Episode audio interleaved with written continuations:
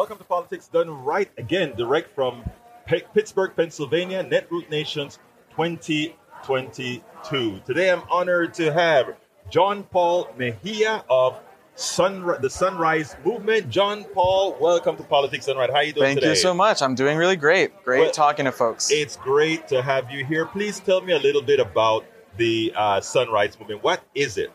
So, the Sunrise Movement is a youth movement that is building a massive number of young people who want to solve the climate crisis and do it in a way that creates millions of jobs in the process. Sunrise is best known for putting forward a solution on climate known as the Green New Deal, Uh-huh. which essentially solves climate change and creates millions of jobs in the process. And it's centered in a vision of economic and racial justice. Now, I mean, a lot of people complain about the Green New Deal as it's going to cost jobs or it's pie in the sky or, you know, we are never going to get off of fossil fuels because the, the performance of green energy is not that of fossil fuels. What do you tell those people? They're talking about climate for the first time ever, right? Uh, Yeah, I mean, actually, one of that's the a very yeah, good point. one of the incredible things is that you know for a very long time, um, you know, the fossil fuel industry by you know buying media, by buying pundits, by buying politicians, sort of cornered the debate on climate change Right. in a place of whether it was real or not for Right. decades. And you know, you had most of, you know, democratic politicians and an activist base talking about the climate crisis in such a way. Right. When Sunrise and other movements for justice and democracy came out with a vision of climate that was forward facing, right? That Right. said, sure, we want to stop the climate crisis, but you know what? We want to do it in a way that also empowers people and creates Right. millions of jobs. And you know what? We do want it to be a massive sweeping thing because people haven't had um, loads of opportunities in this country for a very long time. That's when we sort of shifted the debate on the climate crisis, and our opponents then started talking about it in our frame, right? And so none of those things are true. But, no, but it's important what But, you said. You, yeah. it- it is something that I think the- the youth have understood that a lot of the older folks don't. If you are if you are playing the game on their platform, they have the upper edge, and you're always on the defensive. If you force them to play it on your fields, it's like, uh, so what do you do when the planet burns? So what do you do when the floods come? So what do you do? So continue, Exactly. please. Thank you. Exactly. No, I mean it's exactly that point. Um, you know, it's about for for a very long time. Uh, the sort of conversation on climate change was hinged on whether it was real or not, but also the base of people who were talking about it were it was pretty limited. It was Right. a pretty limited base. It was mostly you know, mostly white folks. They were mostly upper middle class, Right. full time advocates, environmentalists that spoke about climate change in a way that was based on polar bears or parts per million, which is something that doesn't directly. I mean, there's a direct word for that in an in elitist fashion. Right, exactly. And so it's it's far off, right? It doesn't connect to people. How am I going to give a shit about a polar bear or something called PPM when I'm facing, you know, a job that can't pay enough or when I'm worried about whether my like kid of Right. color is going to come back home safe or Right. not. And so what would it mean for you actually to engage in a vision of climate policy that not only tackles the crisis at the speed, scope, and scale, right, in the in the sort of large Right. amount that you actually need to tackle it at, but also in one that brings people together because Right. you fundamentally know that in order to change the US economy like you need it to change, you need mass movements. Right. The, the times when those things has happened, Right. harken back to the New Deal, Right. it wasn't brought forward by a couple benevolent senators or a cool president. Right. It was massive amounts of people on the streets and politicians who would replace those who didn't agree with those movements Right. that made the change happen. And so the idea behind the Green New Deal is to offer a solution that's rooted in everyone's life, right? Who, you know, wants to grow up or wants their kid to grow up on a burning planet? Right. No one. But who also wants to create millions of good union jobs? Right. Who wants, you know, federal investment on climate justice to go to their communities? Who wants the ability to design the world that they want to grow up in? That's what the Green New Deal is about. And that's why it's such an honestly genius intervention to be made. Right. Um, and its sort of political history after that moment Right. follows that. But of course, it has to be sold on the grassroots level, bottom up, in such a fashion. It's amazing uh, uh, the way you say that because it's important for folks to realize every time we've had any change in the way the economy has functioned, Uh, it has always waited for the plutocrats to come on in and monopolize and profit on it.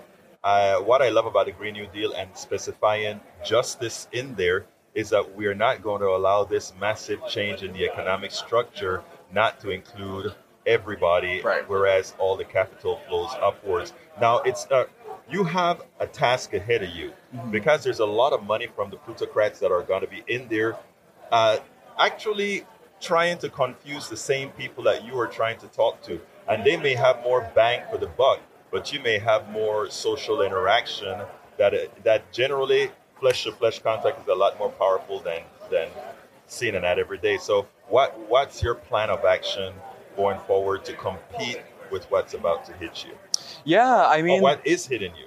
Yeah, I mean this is this is definitely the case, right? The fossil fuel industry and loads of folks, loads of folks who are really friendly to it have massive amounts of organized money. Right. Um, and that is that is a very large obstacle.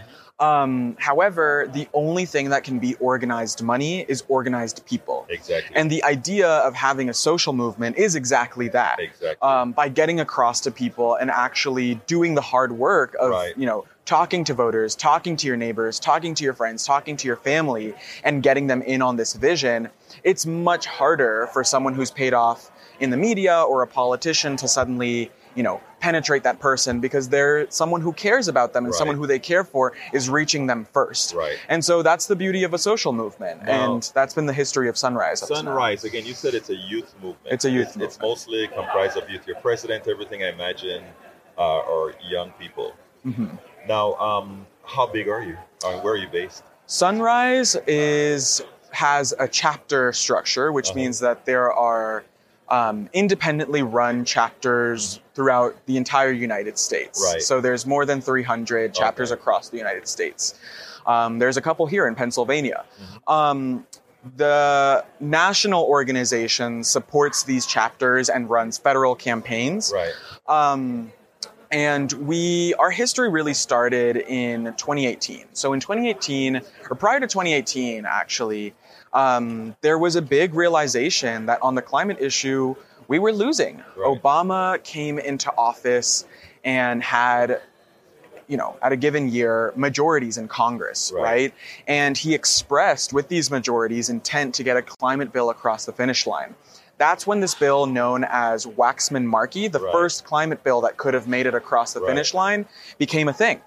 It passed the House, but didn't even come up for a vote in the Senate. Right. And there was a lot of question at that moment as to why would why did that happen, right? You know have why. Democratic majorities, and the research was really interesting, right? There was and um, there was broad popular support for the bill, but what actually was able to tank it was obviously organized money, Exactly. but also a small and vocal movement of Tea Party conservatives Right. who were able to limit the conversation on climate. And so once that bill was was lost, some people got really serious and said, "You know what? We're going to need a social movement to actually get this Right. across the finish line and not just one that focuses on, you know, turning people out and having pe- and changing public opinion, but one that also directly engages with power." Right. And so we spent a while in 2018 coming up with a plan, right? Sure, elect Democrats who care about climate change, Right. but don't stop there.